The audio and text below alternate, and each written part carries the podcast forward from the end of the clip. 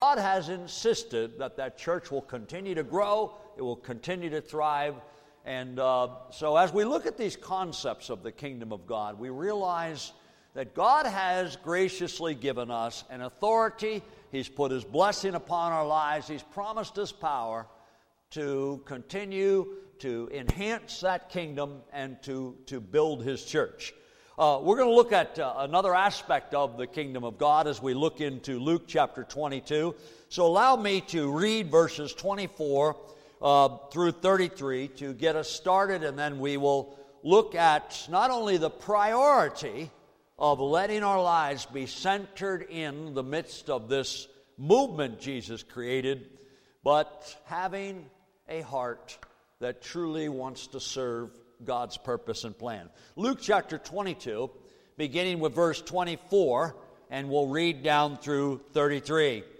Now, also a dispute arose among them, that is, the disciples, as to which of them was considered to be the greatest. Jesus said to them, The kings of the Gentiles, they lord it over them, and those who exercise authority over them, they call themselves benefactors. But you are not to be like that. Instead, the greatest among you should be the youngest, and the one who rules like the one who serves. For who is greater, the one who is at the table or the one who serves? Is it not the one who is at the table? But I am among you as one who serves. You are those who have stood by me in my trials, and I confer on you a kingdom, just as my Father conferred one on me, so that you may eat and drink at my table in my kingdom, and sit on thrones judging the twelve tribes of Israel. Simon, Simon, Simon, Satan has asked to sift you as wheat, but I prayed for you, Simon that your faith may not fail. And when you have turned back, strengthen your brothers. Let's pray. Father, we are humbled by the reality that you have accomplished so much for us, and yet you've allowed the potential of your kingdom and the advancement of your church to be within the hands of your people.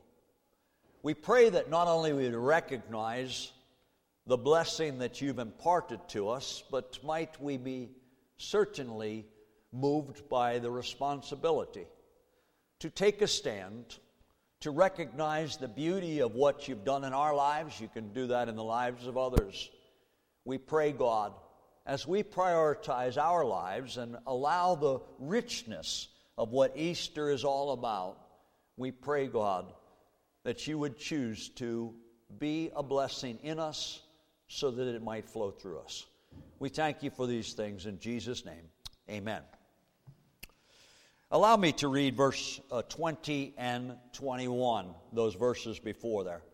Now, in the same way, after the supper, Jesus took the cup, saying, This cup is the new covenant in my blood, which is poured out for you. But the hand of him who is going to betray me is with mine on the table.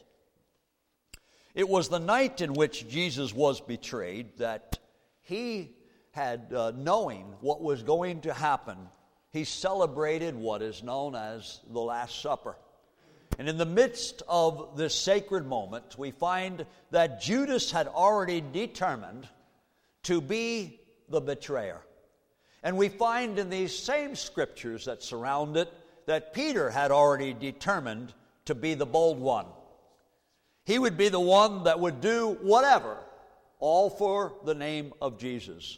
Now, Jesus knew that the hour had come for him to be offered up as the Lamb of God, which would take away the sins of the world. And so it is rather clear that Jesus knew everything about all the details that were going to take place. And surely, without a doubt, Jesus' mind and heart were troubled and consumed by his purpose and calling on what he needed to do. And yet, meanwhile, Jesus carries a deeper burden for his disciples. He wrestles in prayer, yet focused upon what his disciples needed to become. He knew the awfulness that would take place within the minds and the torment of evil that would press upon them. And yet, the kingdom of God was what this was all about. Now, we can see that from these scriptures that as Jesus shares these final sacred moments together with his chosen disciples, that his disciples seem to be thinking entirely in a different direction. And so you notice the, the flavoring of the teachings about the emphasis upon the kingdom and this movement of God's people and what they were called to do and what they ought to be. His disciples begin to think about which of them is the greatest. It's strange to think it's such a sacred moment and such of the midst of all that was going on and what was about to take place that his disciples are still thinking one thing Jesus is burdened for another thing. We have Judas on the one hand, he's already got something going in his head, and Peter has something else entirely.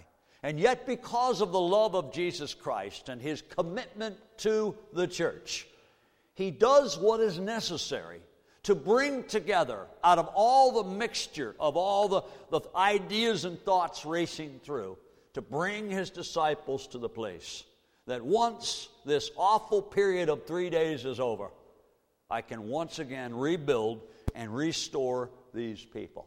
You and I recognize that in the midst of our journey in faith, and as much as we know all the right answers, it doesn't necessarily make it easier to keep our hearts in the right place. As much as we know what we ought to do, it doesn't necessarily make it natural or automatic to accomplish the things that Jesus intended to fulfill in us and through us. It's constantly a battle to keep ourselves in the forefront of what the kingdom of God is truly all about and what God wants to accomplish in and through his people. It may be difficult for us to grasp how this concept of greatness could even begin to be working through the minds of his disciples, especially at a sacred time like this. And yet, if our purpose and intent is not upon the things that Jesus truly intends it to be, you and I, at best, will be worrying about which of us are the greatest. It seems almost understandable that without keeping ourselves in the forefront of what the business is of the king, then inevitably we might find ourselves competing. We might find ourselves uh, trying to outdo or outsmart or outspeak or whatever it may be, when the mission is lost, then the mess becomes what seemingly could be most important. Yet when we consider the potential of the kingdom of God and the promises that Jesus gave us, and how that he had handed his own disciples the keys to the kingdom of God, and he speaks rather openly about the po- potential power that would happen through the pouring out of his Holy Spirit. That no doubt, if our hearts are not in the right place, we're going to get our hands in the wrong place. What we need to see about the kingdom of God and understand is not only, as we looked at last week, that it needs to consciously and continuously be placed in the forefront of our minds and hearts that God's kingdom is important to me. Until we decide how to establish priorities, I think we are well aware that whatever you go, uh, the, the, journey you take in life, or whatever you put your hand to, or whatever you're involved in, it is easy to become caught up in the kingdom of this world and all the necessities and all the demands of life.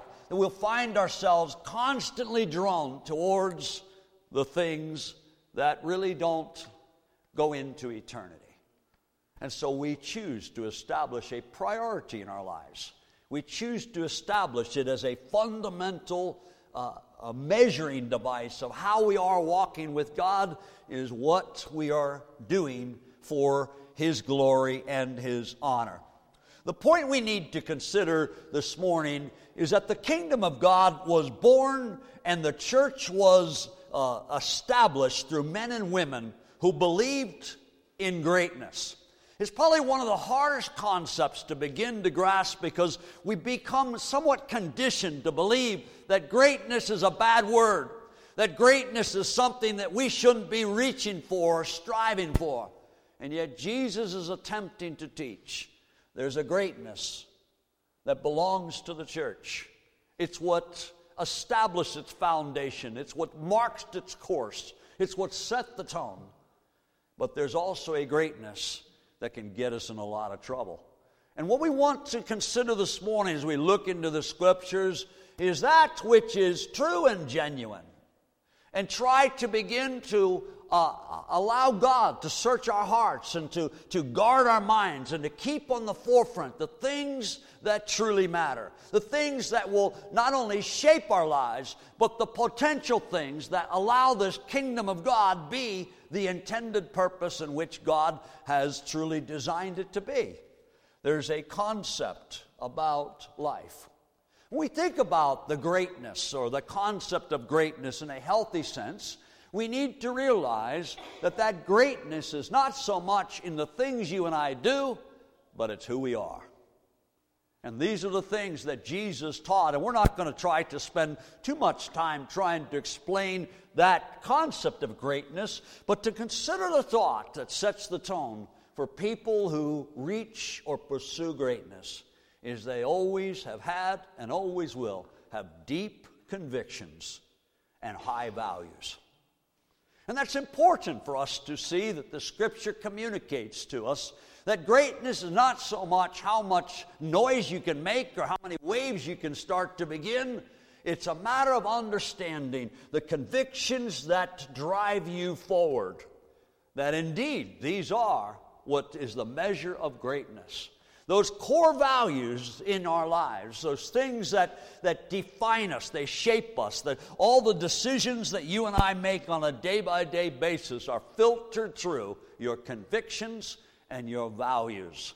And as we try to develop those, those convictions and values in a biblical sense, we realize that it may indeed stretch us to some extent.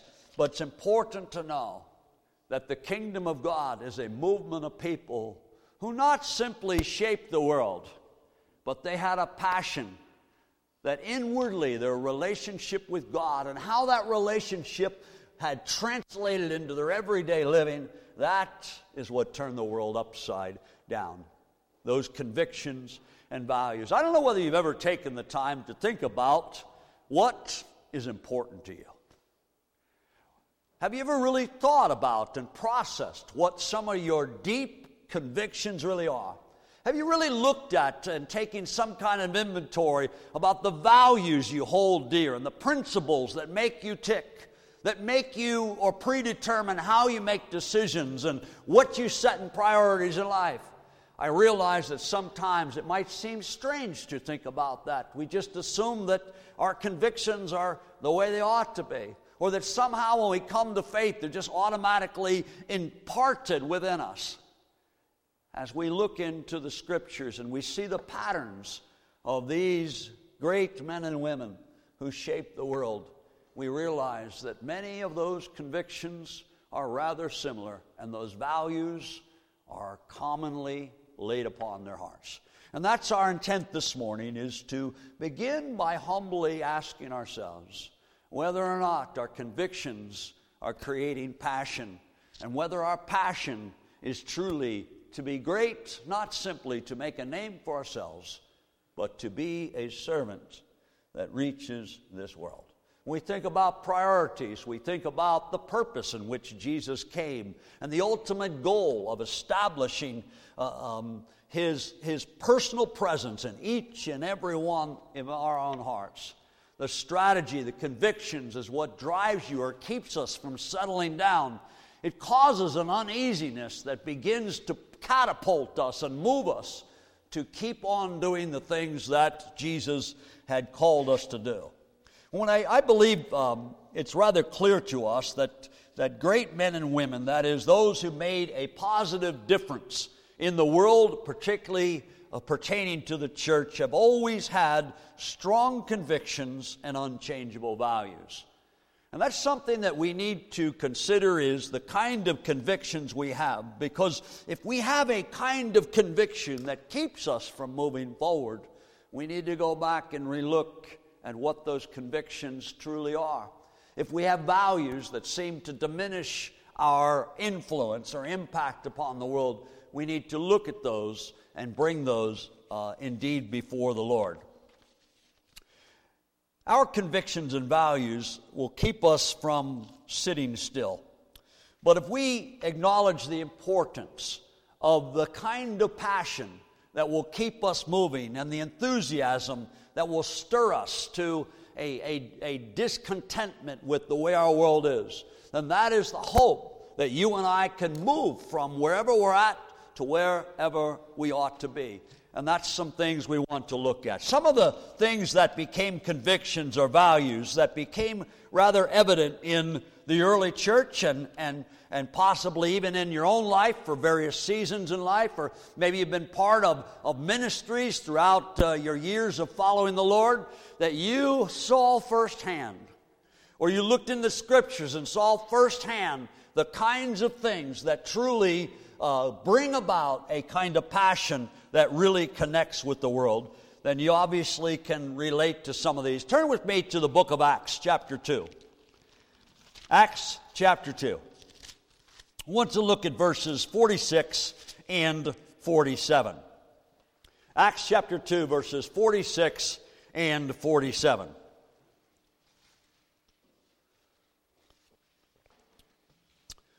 Now, every day they continued to meet together in the temple courts. They broke bread in their homes, and they ate with glad and sincere hearts, praising God and enjoying the favor of all the people. And the Lord added to their number daily those who were being saved. We see that uh, genuine fellowship was a key component among these people, and they not only liked most likely being together, they knew that one of the things that Jesus had laid out to his disciples and communicated all through his teachings is the importance of agreement, the importance of being together, the importance of, of strategizing the world out there and our own lives on a day by day course. We know the beauty of being together, particularly not simply for fellowship for donuts, but it's fellowship for faith that makes uh, the, the movement to the kingdom of God. It's good that you and I might eat together, but it's also good in you that you and I feast together on certain components that are, would typically be identified as fellowship. What's probably so important is there was a conviction they needed to be together.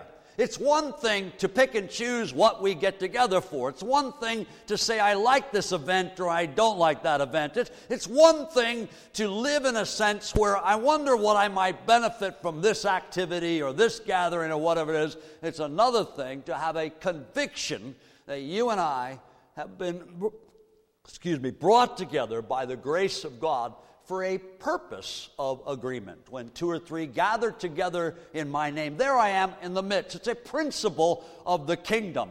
And one thing that will, will help us clearly see whether it's a conviction or a convenience is how we respond when the pastor wants to stay home.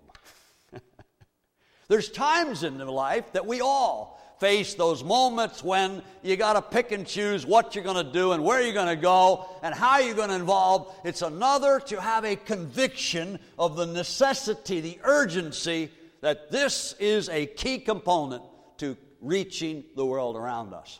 And so we can look at numerous scriptures that illustrate this concept of them being together in the beauty of that commonness, but it never happens automatically.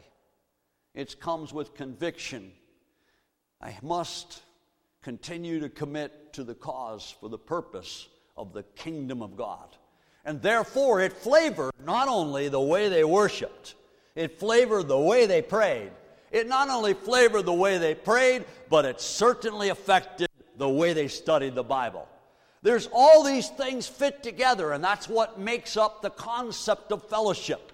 It's this longing to be together and talk about these things. Another way that we can evaluate our real convictions is when people really talk about how they can lead someone to Christ and the things they could teach them and the principles they could show them, whether or not that generates passion in your heart.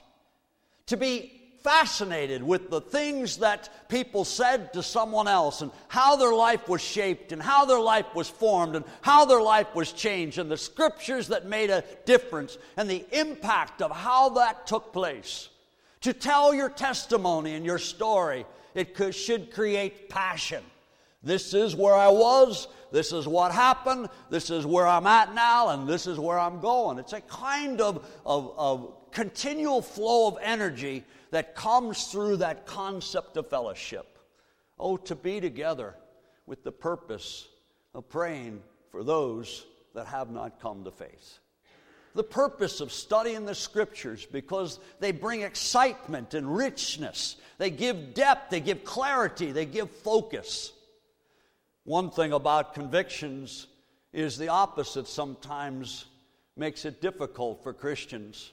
You want so bad, maybe, to share about your faith. You want to talk about the scriptures that change your life, and somebody wants to change the subject. You see, when it's your value, it's your beliefs, it's your convictions, it not only gives you energy when people say, I want to hear your story, I want to know what changes your life. I want to know how I can talk to my friend who's going through this situation, this circumstances. They believe this and they hold to these values. What is it that I could say to them? What is it I could give them? How can I show them how to experience the beauty of what this life is about? And somebody switches the channel. You see, when it's your conviction, it'll both irritate us and energize us. And that's something you and I need to work through in those concepts and principles of love. But the kingdom is about advancement. The kingdom is about the establishment of the church. The kingdom is about helping each and every one of us experience the richness of what fellowship is about with a clear objective in mind. It's always a lot more fun to slow down and not worry about the process and, and not get too excited about the advancement. But the early church was set with a passion and commitment to accomplish a mission. Paul gets to the end of his life. He really wasn't serving God that long. He says, I fought the good fight. I finished the course. I have nowhere else to go. So his plan was to go to Rome and to go to Spain. Great men, greatness that comes through the blessing of Christ is that we begin to believe that there, there's a boundary to reach, there's a place to go, there's a passion to hold. And typically it happens within the setting of fellowship that it energizes us to humbly say, Lord, what can we do? And where can we go? And how can we get there? And so these things often tie together. We can look at a lot of scriptures, but there was a kind of passion and conviction that there's a purpose for our gathering. And that is to experience this blessing and favor of God upon the life of us as believers and to allow that renewal experience to drive us out into the world and touch the hearts and lives of other people. Now let's turn to Acts chapter 6, or I'm sorry, chapter 10. Acts chapter 10. Now, this is a strange one to try to, to address, but I believe it's still important. We have a tendency, um, as I mentioned before, and, and you probably, you know, maybe heard other people talk about it. In America, we have a pretty much a very independent kind of thinking. And it affects not only the way we conduct ourselves and the way we, we depend and interact with other people, but we really have a high emphasis on this personal relationship with Jesus Christ. Let me show you that in the early church that, that as much as a person must humbly choose for themselves a relationship with Christ, that's not really the focus of the kingdom mentality. Acts chapter 10, verse 23 and 4. Then Peter invited the men into the house to be his guest. And the next day, Peter started out with them, and some of the brothers from Joppa went along. The following day, in verse 24, he arrived at Caesarea. Cornelius was expecting them and had called together his relatives and his close friends. One thing about the kingdom movement, one thing about the kingdom mentality, is that it goes for the network system. It goes for the development of, of connectedness and, and how people have a natural connection with other people. And that connectedness is what allows the gospel to expand. We have a tendency, possibly, to try to work hard at getting everybody into one building which is not really what the early church did. The early church was anticipating how each and every one of us can be qualified to lead others to faith. Each and every one of us can learn how to become disciple and disciple makers. That each and every one of us might be able to do the work one on one, and two on two, and three on three, and four on four. And the movement is what set the tone for the world. And what we recognize in the American culture is there's a high priority of getting people here rather than going out there. It's important to recognize the beauty, the value of the sending forth concept because the kingdom of God is about reaching the world with the message of Jesus Christ. It's important to realize that we see often the patterns when people are coming to faith it was not only them, but it is their whole household, and it was the concept, it was a conviction, it was a passion in them that as they came to faith, they would naturally uh, begin to embrace that concept of the network, not only in the community, but also within their family and friends. Let's look at Acts chapter 4 now. Acts chapter 4, we'll pick up at verse uh, 17 and read down through 21. As was mentioned before, we are well aware that the early church, though it was expanding fast, and though God was blessing his people, and people were coming to faith, there was also a spirit of opposition. Persecution was on the, the growth, and opposition was seemingly a common experience that is all through that early church experience. But what we want to see is not so much why there was opposition and persecution or, or why there is not so much opposition or persecution today, but one thing that is clear is whether or not the opposition came, the kingdom was still a priority. Acts chapter 4, 17 through 21. But to stop this thing from spreading any further among the people, we must warn these men to speak no longer to anyone in this name. Then they called them in again and commanded them not to speak or to teach at all in the name of Jesus. But Peter and John replied, Judge for yourselves whether it is right in God's sight to obey you rather than God, for we cannot help speaking about what we have seen or heard. After further threats, they let them go. They could not decide how to punish them because all the people were praising God for what had happened. I simply just mentioned there as I stop is that obstacles and resistance were, were a typical part of the early church, and yet there was seemingly a more greater concern for the kingdom than what inconvenience it may make. Now, we have become rather accustomed in our culture and our world to be more concerned about doing it in a nice, acceptable way. Wouldn't you like to simply just go to everybody that wants to hear you? Well, of course, we would want to share our faith with people that are highly receptive to that. And yet, the, the aspect of the agreement and the fellowship is to encourage us to be praying for those breakthroughs and praying for those opportunities, but it doesn't determine whether or not we're going to keep a kingdom mindset. I realize that we live in a world that is, is, is rather different in, in one primary sense, that somebody has already heard a lot of probably what you're going to talk about. And so we are trying to, to reach a, a post Christian world in which most of the people have already become attuned to the, the gospel message. They've already pretty much decided whether they want to believe or not believe. They've decided whether they want to receive or embrace. But it should not alter the fact that we go back again to the purpose of fellowship is to tap into the promises and power of God so that we might continue to make impact. That the purpose that we worship is that the name of Jesus gets lifted up, and he said, When I be lifted up, I will draw all men to myself. We, we live within the, the concept that our gathering has an intention of allowing us to experience the richness of his impartations so we might go and be commissioned for the world around us.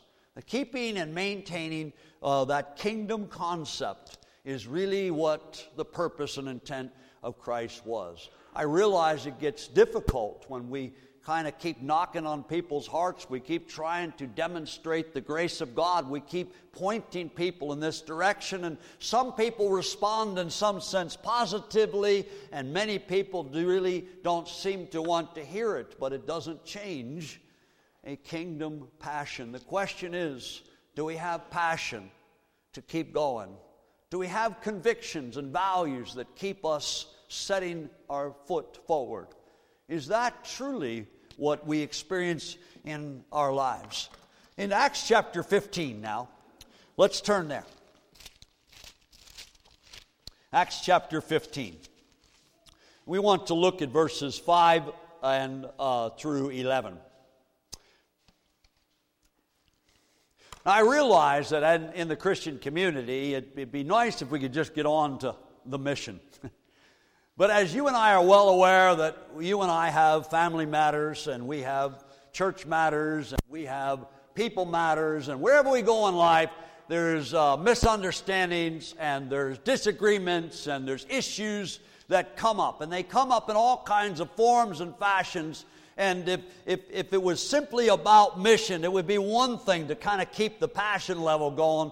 But if there's anything that will take away the life or the vibrancy of every one of us, is these little issues. Now, here's a little issue that became a big issue, but it's still an issue. And you and I need to realize that the early church was committed to resolving those issues. Acts chapter 15, we look in verse 5 and go down through 11. Now, some of them note the believers, believers who belonged to the party of the Pharisees. They stood up and said the Gentiles must be circumcised and required to obey the law of Moses. So the apostles and the elders they met to consider this question. After much discussion, Peter got up and addressed them. Brothers, you know that some time ago God made a choice among you that the Gentiles might hear from my lips the message of the gospel and believe. God who knows the heart, showed that he accepted them by giving the Holy Spirit to them, just as he did to us. He made no distinction between us and them, for he purified their hearts by faith.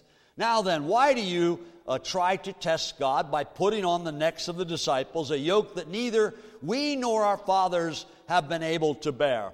No, we believe it is through the grace of our Lord Jesus that we are saved, just as they are.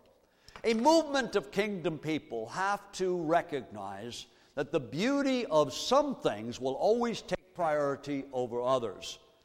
And the way that those priorities are established is there's a dependency on the Holy Spirit working through the issues to bring a refinement to the beauty and direction of the church. And that is often difficult I realize, because we can't go to Jerusalem and knock on the door of the recognized elders and say we have a question. But still, it is the important thing to realize. A kingdom minded church has to work through the things and call the principles or the values that are important important and to de- recognize that some things fall in the category of tradition, such as circumcision, and even though some could debate and say, well, it's in God's law, they had to work through these and distinguish between the things that are no longer a priority to establish the movement and the kingdom of God.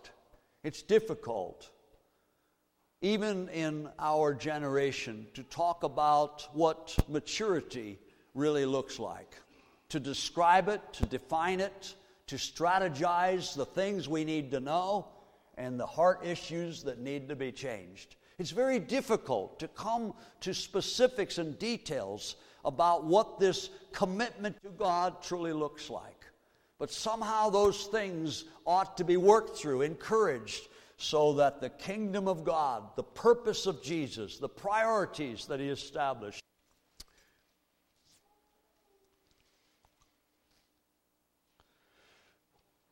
I'll read uh, uh, starting with 21 and go down through 23. Now they preached the good news in the city, and they won a large number of disciples. Then they returned to Lystra, Iconium, and Antioch, strengthening the disciples and encouraging them to remain true to the faith. We must go through many hardships to enter the kingdom of God, they said.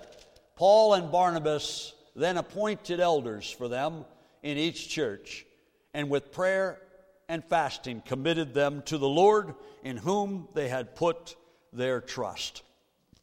The early church not only had a distinctive conviction that there were ways that you and I ought to live, a quality of life, and a commitment to certain truths. They were devoted to searching the scriptures, studying them, so that they all could have this foundation of truth.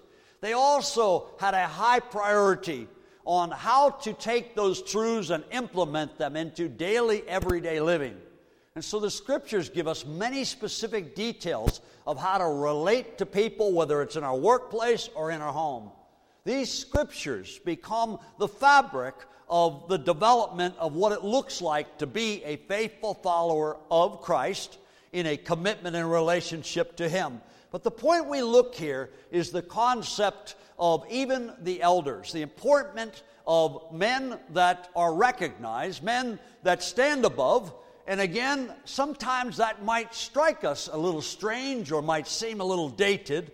But turn with me as we look into the book of Titus, because it's important to understand that the ministry that propels forward, that the establishment of the church and the movement of the impact of a church and community is highly dependent on the cream of the crop rising up and saying, I will take a stand to be a genuine leader in this community and in the church. The appointment of elders was not simply to be taken by a popular vote, it was to be men that are recognized as leaders, as individuals who live in a way that they are recognized and valued. It seems to be uh, something that has lost its impact in our, our culture and generation. But turn with me to Titus chapter 1, verses 5 through 9. Now, the reason I left you in Crete, this is Paul writing to Titus, was that you might straighten out what was left unfinished and appoint elders in every town, as I directed you. An elder must be blameless, the husband of but one wife, a man whose children believe and are not open to the charge of being wild and disobedient. Since an overseer is a, that's a term used interchangeably for elder, is entrusted with God's work, he must be blameless, not overbearing, not quick tempered, not given to drunkenness, not violent, not pursuing dishonest gain. Rather, he must be hospitable, one who loves what is good, who is self controlled, upright, holy, and disciplined. He must hold firmly to the trustworthy message as it has been taught so that he can encourage others by sound doctrine and refute those who oppose it. The point we ought to humbly consider is most of us, no doubt, will say, uh oh, who can ever be an elder? But the early church had a commitment. We'll pray that it happens. They had a kind of faith that would not accept that everybody is simply just saved by grace. But the movement of the church and the impact was a quality of individuals that set the tone for the impact of the church. If we tell ourselves that this is not important as long as we do the things we're supposed to do and keep busy trying to tell people about Jesus, then we're questioning or quenching the Holy Spirit's work. We might pray for His power to drop upon us, to cause us to influence, but at the same time, we may not want the holiness to transform our lives. in order for a movement, a church, the kingdom to advance, is we must understand that God allows His blessing, His favor, His influence to, to rest upon us as we are both faithful and willing to serve and be diligent. I trust there may be even some men here today to say, I'm the last person that feels qualified to be considered blameless, but that's my commitment. The church moves when it has conviction, it has passion to excel above what seems to be the common tone of the generation. That we choose to humbly say, by God's grace, God, you change me, you fill me, so that I can take a stand. We must recognize the beauty and the richness of God's blessing and God's plan and God's purpose, or we can simply step to the side and say, Why get that excited? I'm okay. Other people might be okay. We simply say the conviction. One of the convictions I certainly have is I want to look in what the scriptures have to say and guard what my thoughts, my opinions, my ideas may be.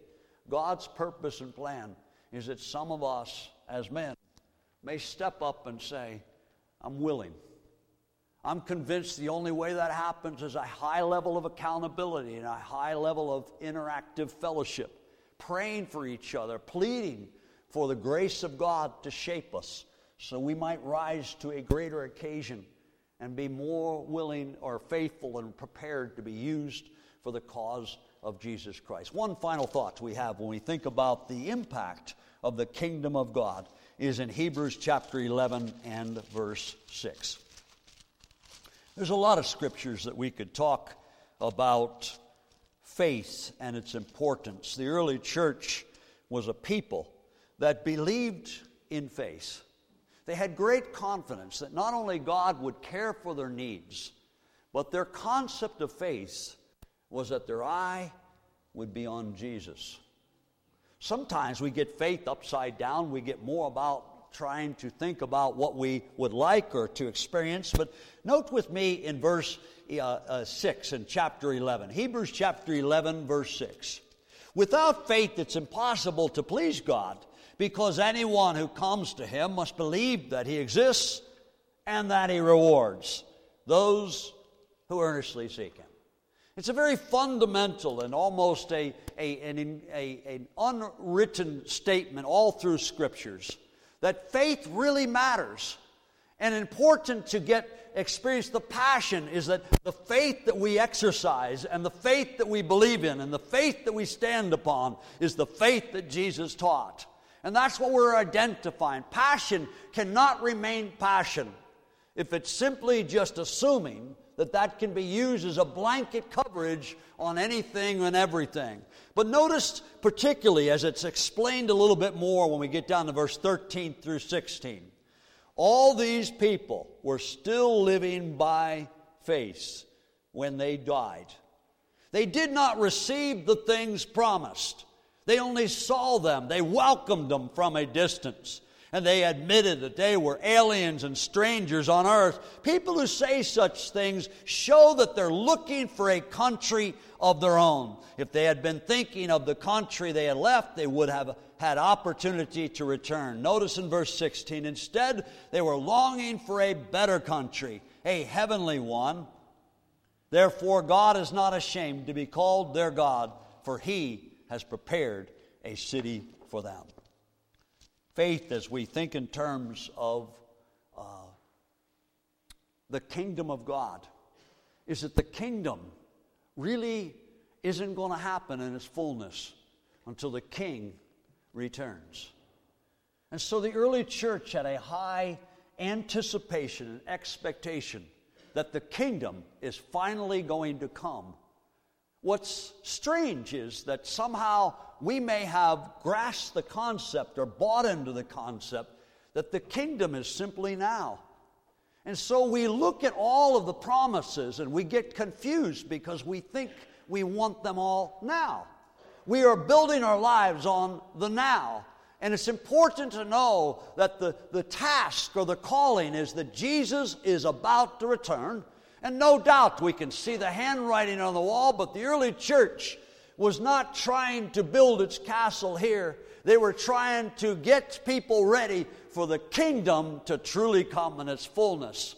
And so the message was broadcasted, the urgency was going, the necessity of letting people know the king is about to return. The kingdom is coming and it will be established. And the urgency is not so much in what we might accomplish now, it's who God has called us to be because the king is about to return. The kingdom of God is both now and in the future. But the beauty of the kingdom that we are advancing now is preparation for the one to come.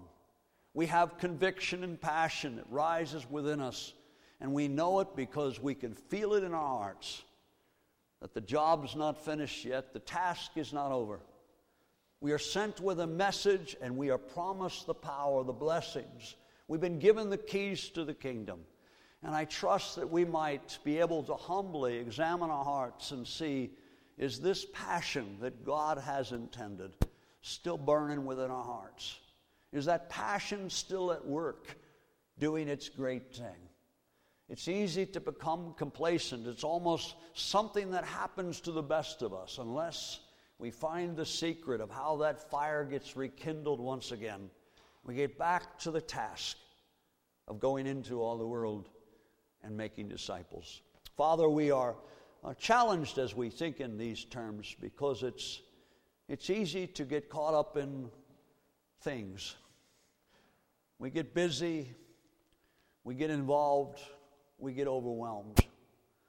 We pray that whatever you intended for us, Lord, we not only have you and your kingdom as a priority, but we might live in a way that our passions rise and our values also are of priority.